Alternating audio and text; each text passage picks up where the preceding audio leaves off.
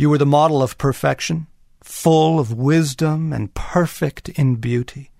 You were in Eden, the garden of God, and every precious stone adorned you ruby, topaz, and emerald, chrysolite, onyx, and jasper, sapphire, turquoise, and beryl. Your settings and mountings were made of gold. On the day you were created, they were prepared.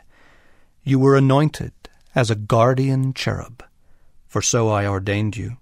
You were on the holy mount of God. You walked among the fiery stones. You were blameless in all your ways from the day you were created till wickedness was found in you.